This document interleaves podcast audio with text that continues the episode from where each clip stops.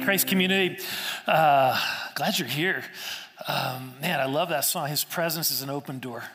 We want you, Lord, um, more than anything else. And so that's why we're here, right? And so, really, really glad that you're a part of this service. Last, last week, we started a three week teaching series um, on the subject of, of financial generosity. And I know, I know this is a challenging topic to talk about given diff- the different financial situations and perspectives represented here, but I also know, I also know this is a life giving topic to look at. And that's what makes me so excited to explore this together. There are amazing blessings God has in store for us in this area of generosity. So, so even though sometimes it's hard to look at, it's worth it.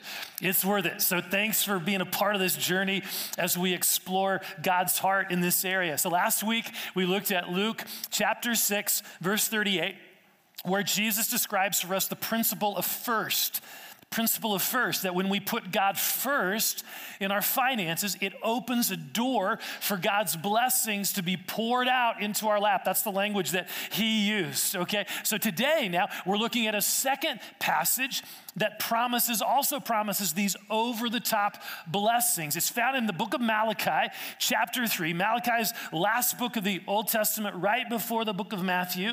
And, and just listen or look at this amazing promise. This is the promise, okay? Verse 10 Test me in this, says the Lord Almighty, and see if I will not throw open the floodgates of heaven and pour out so much blessing, there will not be room enough to store it. I mean, it is crazy the language that God is using in this passage floodgates of heaven being open and poured out. I mean, God wants to make sure we don't miss this. He wants to make sure we understand the amazing blessings that are available to us when we choose to practice and grow in generosity. So, within this passage in Malachi, we, we discover a second principle to help us grow in generosity. Last week it was the principle of first. This week it's the principle of tithing principle of tithing. God says in Malachi 3 that the floodgates of heaven will open when we bring the whole tithe into the storehouse. Now, this word tithe literally means 10%. To tithe is to give 10% of our income to God. Now, my sense is, I know some of you are already sensing this, this whole tithing thing, it's, it can be really confusing. Honestly, it can be so confusing. We, we, are not really sure, as, as some of us, we're just not really sure what to do with this concept of tithing. Because on, on one side, or, or, or, on one hand, are these uh, are people, Christ followers, who, who think, yeah, the, the, tithing is this, it's, it's a mandate, it's this, it's this requirement. You know, we're, we're still under the obligation to tithe, um, um, even as New Testament believers. And so that's one side. And then on the other side, are people who, who claim, those who claim that, that tithe, you know, it was just, it was Old Testament law and it's just irrelevant today. I mean, it just has no bearing on us. It's, it's no longer relevant today. And honestly, as I've been just kind of living this, praying, studying this, honestly, I feel like both sides here are missing the real power and significance of this practice. In, in my own life and in my own study of this topic in Scripture, I'm convinced that tithing is not a legalistic requirement or mandate. It, it is not. So this message is not going to be about, it's not about guilt. It's, it's not about feeling obligated, any of that stuff. No, no, that, that misses the whole point. My heart is that we will see how tithing is an amazing invitation from God into a life of freedom and joy and purpose. That's how I've experienced it in my own life. And so I'm excited to talk about it. Now, now the, the, the reason tithing is such a powerful practice is because it specifically addresses the three biggest struggles that we all have with money greed, fear, and lack of purpose. Okay, so let's look first at the issue of greed. Whether we like it or not, we all struggle with greed in some way. We love money, right? We love having it, we love spending it, we love the fun things that we can purchase with it. And what happens is, that, that we start believing the lie. There's nothing wrong with having things. What, what happens though is we start believing the lie that life is found in more. That life is found, genuine life is found in having an abundance of, of, of, of things, which can cause our lives to kind of get derailed, spiritually speaking. Um, and I think we all realize this.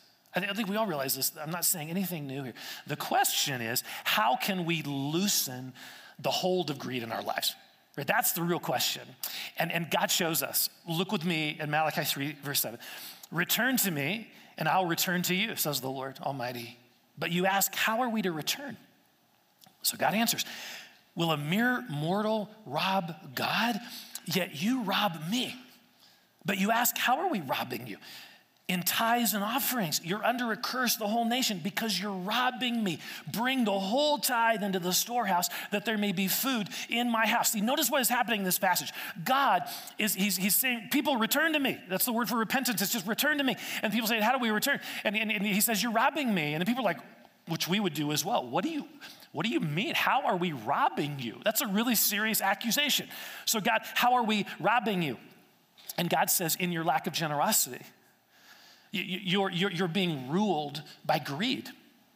So, what's his answer? Bring the whole tithe into the storehouse. Apparently, there is something about tithing that, that gets at this greed issue in our hearts. So, what is that? Well, it's, it's related, it's, it's, it's articulated in a principle much earlier in the Old Testament, in the, in the book of Leviticus, chapter 27. So check this out. Very important principle. And I know some stuff in Leviticus is kind of weird and all that, but there are principles there that, that are powerful. And here's one of them this, this is a principle a tithe, 10%, of everything from the land, whether grain from the soil or fruit from the trees, belongs to the Lord. It is holy to the Lord. See, what, what God is wanting to establish in the hearts of his people early on, Leviticus was early on in his dealing with his people. So, what God is wanting to establish early on in his dealing with his people is this truth that he owns everything. He owns everything. We are, we are not the owners of our stuff, God is. So, our retirement account, our savings, our house, our car, our timeshare, my golf clubs, these things are not ours, okay? They, they are God's. We are managing His property for Him, which is a total game changer when it comes to generosity because it means I'm a manager, I'm not the owner now. So it means that all of my spending decisions, all of our spending decisions should reflect what our boss wants, what our owner wants right? All these decisions should reflect what is on God's heart, what He values. And that's, that's a big deal. But here's the deal it is also something we easily forget. We forget that we're managers and we start lapsing into, I'm owner, I'm an owner, I'm owning this stuff. It's easy for us to forget this, which is why God, early on with his people, he articulates this principle of, of tithing to help us remember, continually remember, and establish in our hearts this foundational truth that God is the owner of our stuff. It belongs to Him. We forget that. We need to be reminded of it. And so tithing is a way to be reminded. It all belongs to Him. So, this is reason number one why tithing is such a life giving practice. Tithing establishes in our hearts the truth of God's ownership. See, God says the first 10% of your income belongs to me. All of it belongs to him. But he's, he's giving us a principle here to practice this in a practical way. Yeah, it all belongs to him, but I still have to live and all that stuff. So, how do we practically apply that? He's telling us here. God says the first 10%, your income belongs to me, it's mine. So, by giving that to God, it reminds us of His Lordship. It reminds us of His ownership in our lives. Now, the fact, this is brilliant because the, for, from His perspective, the fact that it's a set percentage makes it simple. Not easy, but simple. It makes it simple. So, whatever income I receive, whatever income I receive, if it's from work, if it's from inheritance, if it's from uh, disability, SSI, whatever it is, whatever income I receive, small, large, doesn't matter. It's not about the size. Whatever income I receive, the first 10% belongs to God, it, it goes to Him. Now, this is one thing that I love about the practice of tithing. See, for Raylene and I, we started this years ago. I started in college, a $60 income, $6 a month, wrote a check to my church. But, but, but see, for us, it's just a non negotiable. It's a non negotiable. We don't have to discuss it every night. Should we do this or not? We don't discuss it. We don't haggle over it. We don't pray about it. It's a done deal. It's at the top of our budget. Everything else comes after that. And again, the impact of this in my life is huge. It is huge because I need to be reminded, I continually need to be reminded that my stuff is not really mine, it's God's. So, this is a way for me, tithing is a way for me to continually be reminded oh, yeah, everything I have is God's, which is so powerful and it is so, f- such a freeing way to live. Such a freeing way to live. It's like um, when we release everything to God, we actually possess everything.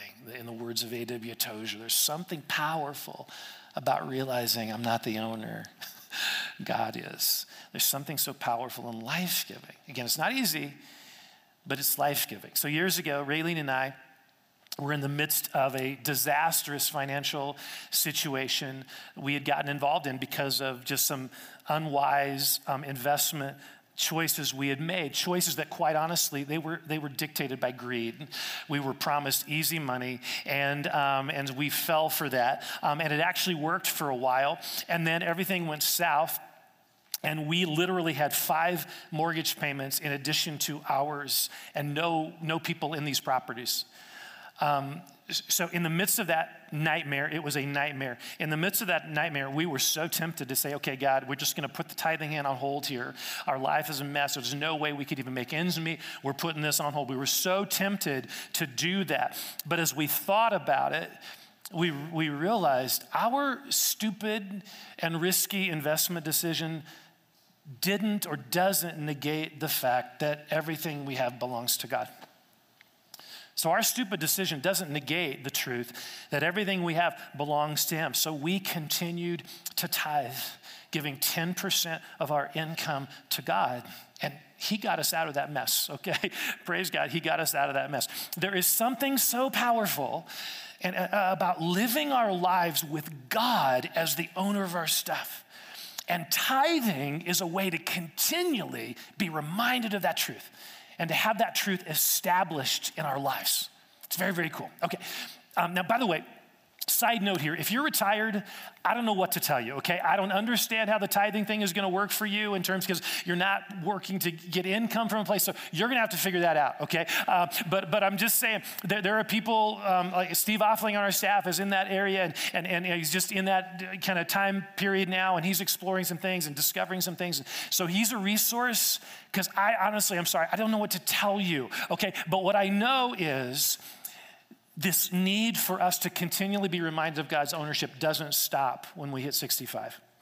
I know that. We all need to continually be reminded that all of our stuff is God's, okay? All right, now in addition to greed, that's first struggle. In addition to greed, the, the second struggle we have with money is fear. I mean, come on, right? We have this fear of not having enough. And this doesn't matter what stage of life we're in. We just have this fear of not having enough. What if I give this generous gift and then the stock market collapses? Or what if I start tithing and I lose my job and, and we can't put food on the table? All these things. These are real fears that we all face when it comes to money. And these fears, these fears keep us from experiencing the blessing of generosity. So this is a big deal to look at. So, how do we, again, the question is, it's not beating us up over fear. What God, the question is, how do we face our fears? How do we face our fears? How do we face our fears in this area? And God shows us. Look at what he says, verse 10. This is so cool. Bring the whole tithe into the storehouse, that there may be food in my house. Test me in this, says the Lord Almighty, and see if I will not throw open the floodgates of heaven and pour out so much blessing that there will not be room enough to store it. This is so fascinating. This is the only place in the Bible where we are actually encouraged to test God. Other places like don't test God, don't test God. This is the one place, place God says, test me. I want you to test me. So, what is this test about? We're not the ones taking the test. No, we're not the ones. God is the one saying, Test me. He's the one taking the test, uh, not taking the test, but he's the one doing the testing, right? So, what, are, what, what is this test about? It is a test of his faithfulness. That's what's at stake. It's a test of his faithfulness. God is saying, Look, I know it's hard to let go of your money. I know it's hard to bring your tithe to me. I know the fears that you battle, but here's the deal that I'll make with you. God says, Here's the deal I'll make with you. If you step out in faith and trust me enough to give me that 10%, I promise I will bless you. My word is on the line. I promise I will provide. God is literally daring us to face our fears and to test Him, to test His faithfulness. It's like God is saying, I don't want you to be ruled by fear any longer. And you don't either. I know that. He says, I don't want you to be ruled by fear any longer in this area of your life. I don't want that. And so I am daring you to tithe. I'm daring you to tithe. The language is very forceful here. Test me. Test me in this. But you got to go first. That's what makes it a test. You go first. You step out in faith, even when it doesn't make sense. Give your tithe to me, and then watch me come through for you. So, so here we see a second reason why tithing is such a life giving practice. It's because tithing builds our faith. Tithing builds our faith. What God is doing here is so brilliant because He is surfacing a core issue in our lives as it relates to money. Money is something we put our trust in. Even though the dollar bills that we use say, in God we trust, right? How we live our lives often says, in money we trust, right? Uh, you know, my security, my comfort, my future really depend upon how much money I have. My level of peace and joy depend upon how much money I have. And here's the deal, folks when we're living that way, when we are putting our trust in money, when we're living that way, there is one thing that is guaranteed to increase in our lives, and that's fear. Guaranteed.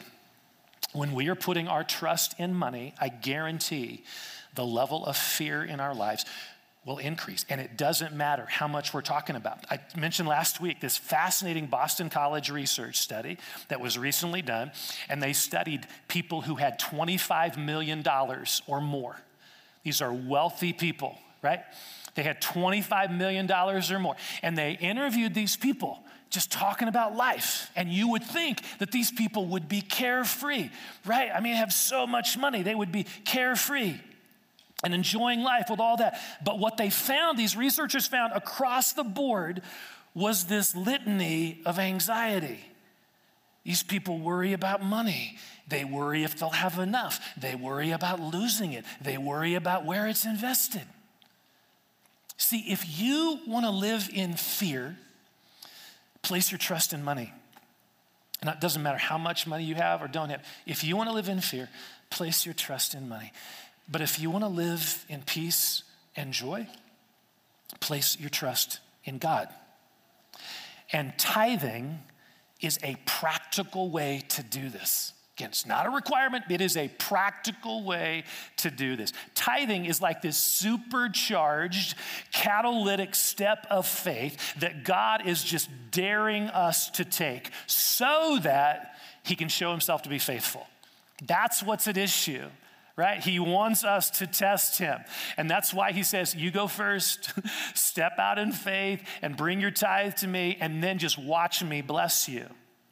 Now, sometimes that blessing from God is financial. It's a financial blessing sometimes. And many of you here, many of us have stories like that where you stepped out in faith that didn't make any sense. You gave God a gift that was really a stretch and didn't know how it was going to come through. And the next day a check comes in the mail, right? Or this refund from IRS you weren't expecting or whatever. And that would be miraculous, right? So, uh, but, but God, God does stuff like that all the time.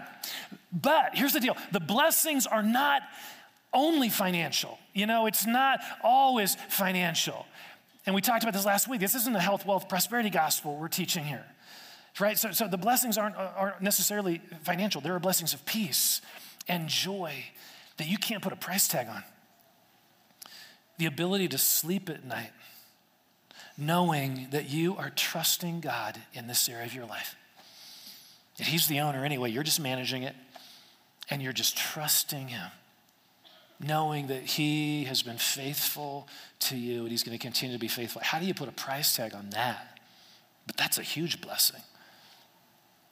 I was talking with a dear a retired couple in our congregation last week after the service, and, and they told me a story about how in 1994, they were attending a church in another state, and the, the, they, the, the pastor was teaching from this passage. He was talking about tithing from this passage and how God commands us to test him, to see if he will not be faithful um, when we choose to tithe. Okay, and, and so the pastor actually, that pastor went a step further um, and said, try this for 90 days. And if after 90 days you feel like your life and finances are in a worse situation, we will give you your money back. Uh, yeah, yeah. So, so the couple decided to start tithing. You know, what can you lose, right? They, they decided to start tithing, and, and, and they've never stopped. They've never stopped. And with joy on their faces, I mean, they were almost giddy as they were talking about this. They said to me, We have never regretted that decision to tithe. We have never regretted that decision to test God. He has been so faithful to us. See, their faith is being built from this test, from testing God. Their faith was built. Now, the, the key issue, this is really important. The key issue in raised, that's being raised in this passage is this. Here's the key question How fully are we testing God with our generosity? That's the question. Because sometimes we get hung up on, oh, percentages and all that. No, that's not the issue. The issue here is how fully are we testing God in our generosity? For some of you, to start tithing or to even begin gradually moving towards tithing is a huge step of faith. It is a huge way to test God. And I encourage you, go for it. I was talking with someone last night who, who, who said a few years ago, the thought of tithing was way out of reach and they were like frustrated when we, you know someone would talk about it or whatever. it was way out of reach. So they decided they were just going to start giving $20 a week. And after that after a while of that they realized you know our life hasn't fallen apart. Uh, and, and so then they upped it to 30 and then they upped it to $50 a week. Today they're tithing a full 10% but that i guarantee that first step for them of $20 a week that was a huge way to test god Okay, for them, that's where they were at. Now, for others of you, honestly, tithing isn't that difficult. It's not. Maybe you've been tithing 10% for years and it's no longer a test at all. It's pretty easy. So, what would it look like for you to test God? What would it look like for you to test God? What would it look like for you to give so generously, above and beyond tithing, all that, that God has to come through for you? See, that's God's heart in this. That's God's heart in this. God loves it when we test Him in this way, when we give beyond our comfort and we watch Him be faithful. We watch Him come through. See, He wants to grow our faith, He wants to grow our trust of Him so that fear is increasingly driven back in our lives. So we're no longer living in, in fear in this area where we're trusting Him, we have our, our faith in Him is growing, and so that His kingdom and love are extended on earth, which leads to the third struggle that we have with sometimes with our, with our money and being generous, and that's what I would describe as a lack of purpose.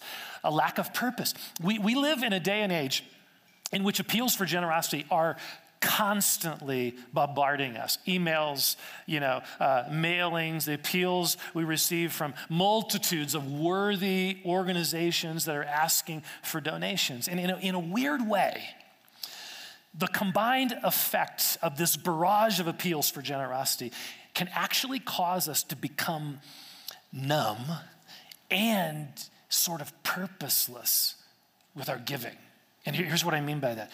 We can easily find ourselves just responding to the next appeal. Oh, here's an email. I'll just respond to that. And then responding to this, just almost this, this spontaneous, um, not reactive, but you know what I mean? It's just depending on how, how the appeal touches our heart, right? And so we're driven, oh, that's really, neat. and then we're driven here, and, and, and, and just depending on how emotional and effective the appeal is. But here, I think we realize what we really long for is to know that our giving matters right? We, we, we, want our giving to be strategic. We want it to reflect the heart of Jesus and the furthering of his, of his kingdom on earth. So, how do we experience that? If you're awake, you kind of probably know the answer, okay? Because uh, I've said it twice now. This is the third thing, but here, here, here, here here's it. Here, here it is. This is, the, this is reason number three why tithing can be such a life giving thing in our lives. It's because tithing provides a strategic way to invest in God's purposes. See, this is so fun. When you look at all the scriptures, which I did in preparation of this message, I looked at every scripture in the Bible talks about tithing, Old and New Testament. When you look at all the scriptures that speak about tithing, there is a theme that emerges as it relates to one of the purposes of tithing. We've already talked about two other purposes, but there's another purpose to tithing that, that, that emerges. In the Old Testament, when God commands his people to tithe, he often instructs them, multiple places. He instructs them to bring the tithe to his house, to bring the tithe to his dwelling. In other words, wherever the people considered to be the house of God, God says, I want you to bring your tithe there. And this is so cool. God tells us exactly why he commands this. There were three purposes. All of them are revealed um, in multiple passages, but in a particular one, Deuteronomy, the, the book of Deuteronomy, chapter 14, verses 22 to 29. You're going to look at this in your small group if you're studying this stuff. It's a fantastic passage um, to see the heart of, of tithing here. Um, so, so, three purposes that we see here. One, one purpose was for the people to eat their own tithe in God's presence. Seriously, I never knew this. Um, and I was studying this. I'm like, what the heck? What is he talking about here? He says, bring the tithe, and then I want you to eat it in my presence. I want you to eat it in front of me. I'm like, what is that about? Here's what it's about. It's like a tithing party, okay? God, God was wanting the people to celebrate God's beneficial blessing in their lives and to do it in his presence with other believers and to do it together. So I've heard some pastors say, and these are guys I respect and love and everything, but I've heard them say, oh, the, the, the tithe in the Old Testament, tithing was just a tax. It's really just like a tax today. I could not disagree more with that perspective because that, that's not how God presents it at all. It was a party, it was a celebration of God's provision. It was something to be enjoyed in God's presence. Okay?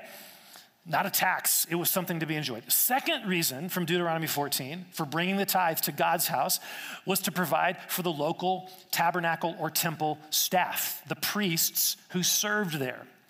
One of the tribes of Israel, the tribe of Levi, the Levites had actually given up their inheritance to land. They had given up their inheritance to land and, and, and, and jobs in order to serve in the temple. And so the tithe was actually a way to provide for the Levites so that when people wanted to come to God's house and experience God or worship God, that could happen. Okay? So the, the Levites were serving in the temple. And so the tithe was a way to provide for them. And the third purpose from Deuteronomy 14 of bringing the tithe to God's house was to provide for the foreigners, the fatherless, and the widows, people in need in the community. So, this is why in Malachi chapter 3, God says, Bring the whole tithe into the storehouse that there may be food in my house. See, the tithe being brought to God's house provided this community storehouse where people in need could come and be fed and be provided for and receive help.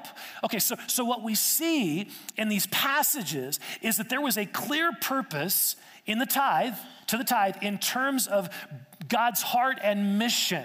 It's a key purpose. Bring it to his house for this clear purpose of heart and mission, of his heart and mission. So tithing becomes this powerful invitation from God to us to strategically, not purposelessly, to strategically invest in his kingdom. Okay, which raises the question where should we give? Where should we give? Well, as I mentioned a moment ago, there are so many worthy organizations that are doing amazing work for Jesus, which is awesome. It's awesome to support those ministries. But I also believe that our priority, and this is a stronger conviction today because of my study of this, these texts, these passages, I also believe that our priority in giving should be to the church we attend. And the reason goes back to the three purposes of the tithe that I mentioned a moment ago. One, when you give to your church, you are able to receive benefit in the Lord's presence. That's why you come here, right? You experience worship, you experience teaching and community. Your children grow in their relationship with God. You and your family receive blessings here in the Lord's presence. See, your tithe helps provide for the benefits that you receive from God here at your church. Secondly, when you give to your church, you help provide for those who are staff and who are giving leadership to various areas of, of ministry locally and globally in this church. See, these are people who could be in other careers and maybe making a lot more money. I don't know. They could be in other careers, but they have chosen to invest their life in the ministry of this church, ministries that you and I benefit from. I mean, my, my oldest three kids, they're now in their 20s. Um, they can still quote scriptures that they learned from CC kids when, they, when we were taking them to church here, you know, when they were much younger. They can still quote scriptures um, from, from that. Mean, the, the, the seed sown in my kids' lives, it is still bearing fruit. And then there's the, the, worship and the teaching and the prayer ministry and the small groups and the youth ministry all these areas have, have impacted me and my family. So tithing becomes for me, it becomes this God given invitation to invest in these ministries that have impacted me and my family so that other people can be impacted as well. I want other people to experience what my family and what I have experienced. And third, when you give to your church, it creates an amazing storehouse of resources for those in need in our church family, people around you who just lost a job or whatever, or, or, or, or, people in our local community, as well as around the world, which is awesome when you think about it. Every year, we as a church are able to help hundreds of people who are in crisis. Every year, we're equipping hundreds and hundreds of church leaders and church planters around the world. Is multiplying. Every year, we're investing in ministries that help rescue women from sex trafficking in Kenya and, and, and India. I could go on and on describing all the ways this church is helping people in need. In fact, the video that we watched earlier, that Weld Partners video, that video is for Weld County. It's being distributed to, to encourage churches and schools to partner partner together. One of our staff members put that together, Tony. He put that together on church time. He put that, to, that video together. And we have Christ community staff who are giving leadership to this movement in our city. We now have 26 schools that have been adopted by a church. Our, some of our staff are giving leadership to this. And so our giving to Christ community enabled that ministry to happen and that video to happen, which will be seen by who knows how many and inspire more churches to partner with schools. I mean, how cool is that? See, when we give to our church, we are helping fund this storehouse, this storehouse that's not only impacting us and our family, but thousands of other people as well. See, here, here's the deal. Our together, our pooled resources can impact our community in a way that individually we could not. There's a, there's a synergy that comes. You understand that? I mean, if, if all of us said, no, I'm, I'm just going to keep my money and, and, help if someone comes knocking on my door for help with their light bulb, you know, I mean, a light bill or whatever, I'm gonna, I'll help them that way, which, which is totally fine. But think about this. When we pool our resources, we have people coming to this church all the time in need. All the time in need for counseling and need for this or that. And we have a storehouse here because together we are pooling our resources. And so the impact we can make in our community is huge because we are pooling our resources. It creates this amazing storehouse of resources for our community. I love that. I love that. How cool that we get to be a part of this kind of vision and this kind of impact in people's lives that live next door to us and people's lives that live, live in our community and are a part of our church. We get to be a part of that, which is so cool. Now, I know sometimes, let's just talk reality here. Sometimes in a larger church like ours, we can start to feel that our giving doesn't really matter and that we could invest it more strategically somewhere else. In fact, it, it, it's such a, we look at what we're giving and then we look at the church budget, and it's such a small percentage of our budget, we think, what difference does it make? I mean, really, they're not going to notice. What difference does my gift really make? In fact, statistics reveal that in smaller churches, in smaller churches, people tend to give more to their church because it feels like their gifts are more needed. But it is not true that your gifts are more needed there than here. It is not true. In both size churches, the same amount of ministry is impacted by your gifts to your church family, whether it's providing counseling sessions for, for some of your brothers and sisters in Christ whose marriage is struggling, or helping a homesick college student find spiritual community, or helping provide a comfortable sanctuary that people can worship God in, or helping lots of little people each week hear about how much Jesus loves them.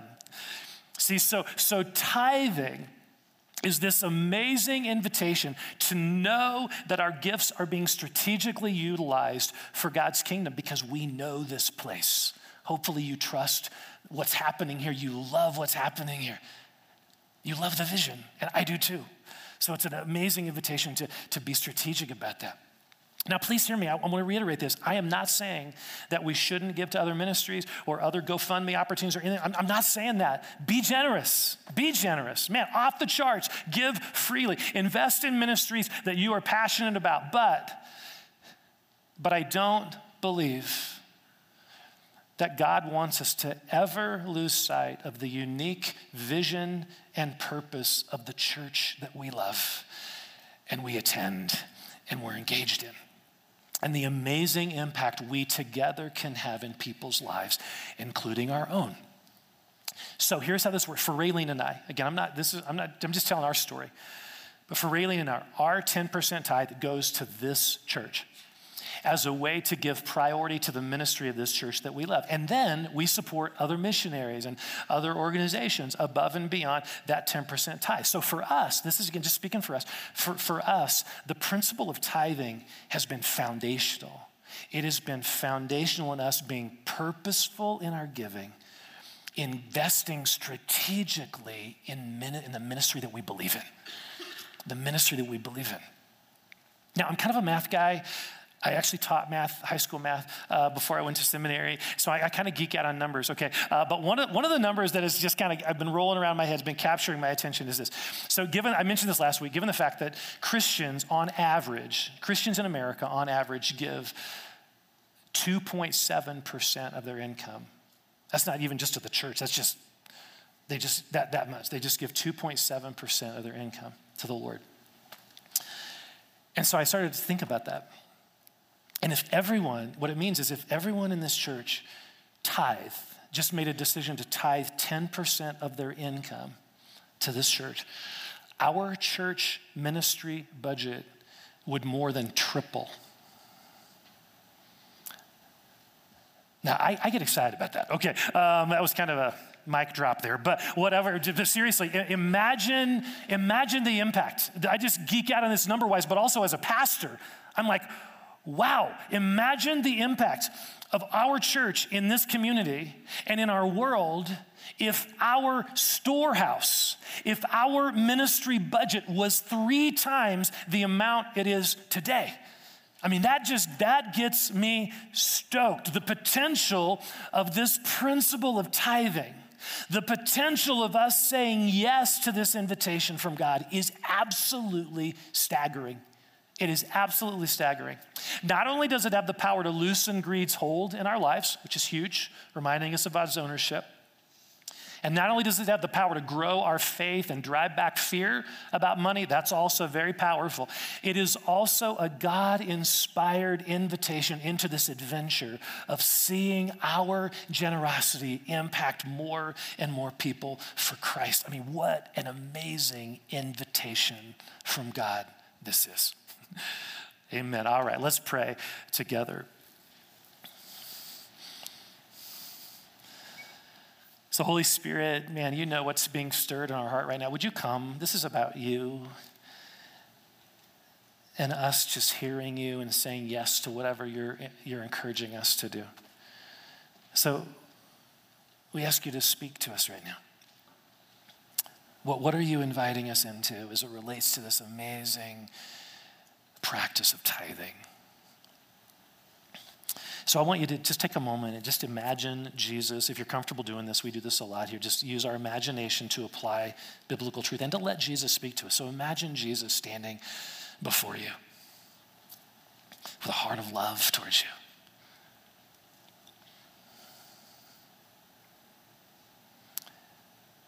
And maybe you're, you're we talked about this last week. Imagine yourself at a desk and you got all your, your finances in front of you statements and bank account statements and credit card bills and mortgage bill, all that stuff is just kind of, you're sitting at a desk and all that stuff's in front of you.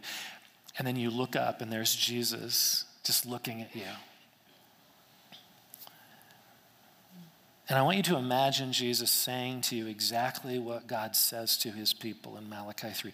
Imagine Jesus saying to you, Test me in this area. So, what would that look like for you and me? What is he saying specifically? What does it look like to test him? For some of us, maybe we haven't been financially investing in this church at all, and God is stirring in our heart a desire to start. For others, maybe you've been giving occasionally to this church, and God is inviting you to give regularly. That's a huge step. Or maybe you, you, you already give regularly to this church a certain percentage, but maybe God is inviting you to make a commitment to tithe to His work here. Or maybe you have been tithing and God's inviting you to grow that percentage into a greater amount of free will offerings given to his kingdom. Or maybe some other response completely. Jesus, what response are you stirring in our hearts? Let's just let him speak to us for a couple moments here.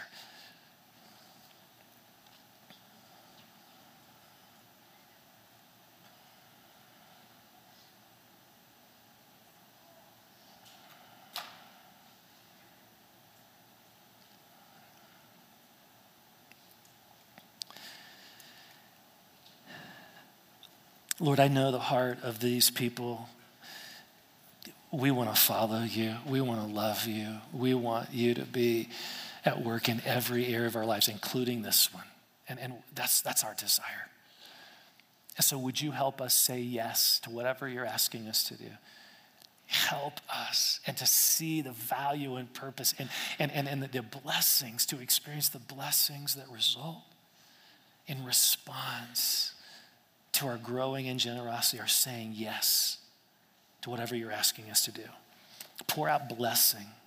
Pour out blessing, Lord, as you promise. Floodgates of heaven opening. Thank you for being such a generous God. Man, you are, you are just, you are amazing. You're so generous to us. In fact, I heard a, a pastor say that Jesus was God's tithe. That God gave us his best so that we could experience life in him. And we didn't have anything to give, to offer. God gave his best. So, God, thank you for Jesus. Jesus, we love you. Thank you for giving your all.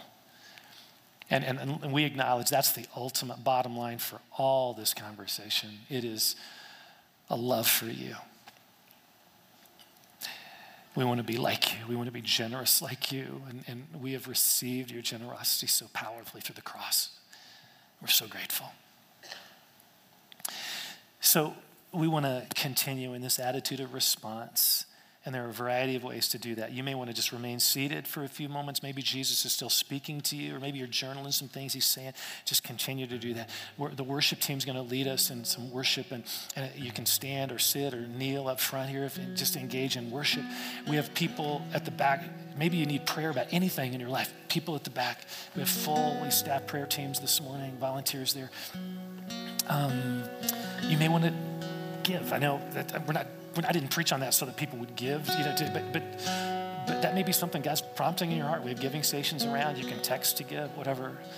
Whatever God is stirring in your heart. And we also this morning, we have the Lord's Supper to partake of as a part of our worship. So at any point during worship, you can go back. There are tables at the back, tables at the front, gluten free at every. Is it, there's a sex a plate with gluten free at, at every table, and and I just we just invite you to come to the table and be reminded of Jesus' gift for you. The Bible says, though he was rich, he became poor for our sake, so that we, through his poverty, might become spiritually rich. That's what happened at the cross. and our faith in Christ. And so as you partake, remember that, this amazing gift God's given you. So, Jesus, we love you. We want to respond to you in these next few minutes in a variety of ways because you're worthy of that. We love you so much. Thank you for this bread, which represents your body given for us. Thank you for the juice, which represents your blood shed for us. We thank you for your generosity to us. We love you. Set us free to respond and worship you.